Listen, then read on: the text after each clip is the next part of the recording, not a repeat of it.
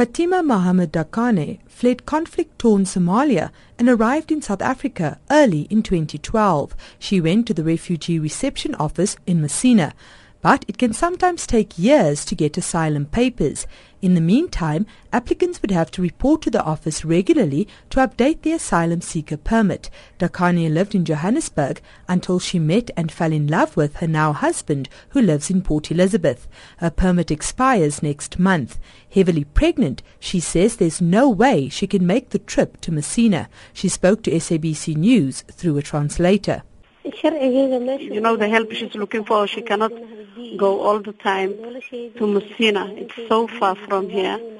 And she said also she cannot get even the money to go from Port Elizabeth to Messina because she said I'm so heavy now it's going to be heavier than next month, you know, when she's eight months.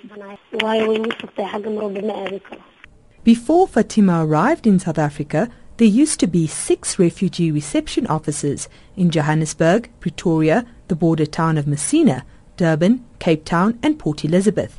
The Department of Home Affairs decided to close three of the offices in Johannesburg, PE and Cape Town. Refugees in PE were given one day's notice of the closure to new applications.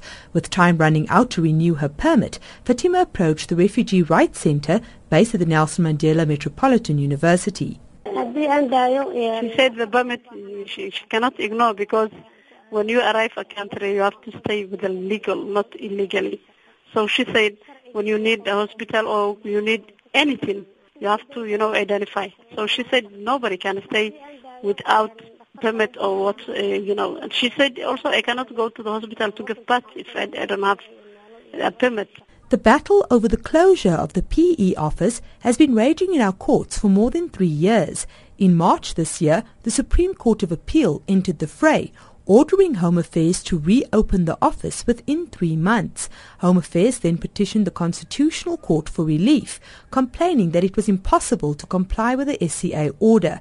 Lawyers for Human Rights David Cote explains the department was given until the 26th of June to file papers in the case. Uh, they failed to file by that time. The court issued a decision that the appeal was dismissed as well as the application for condonation for the late filing. Director General of the Department of Home Affairs, Mkuseli Apleni, says they were dismayed on learning of the Constitutional Court's decision to shut the door on the appeal. In court papers, Apleni says that there were discussions at the highest level within government and it was decided that he write to the Office of the Chief Justice.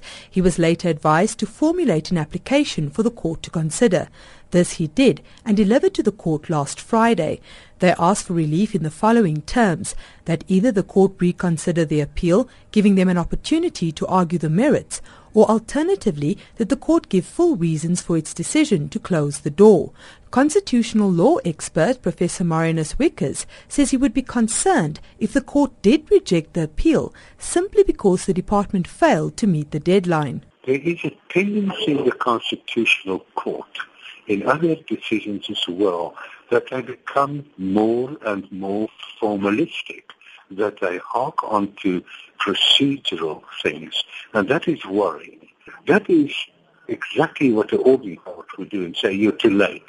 But it's not for the Constitutional Court. If it's a really constitutional issue, they should listen to it. Professor Wiechers says such a petition asking the court to reconsider a final decision is unprecedented. The Constitutional Court has yet to indicate what it will do with the application.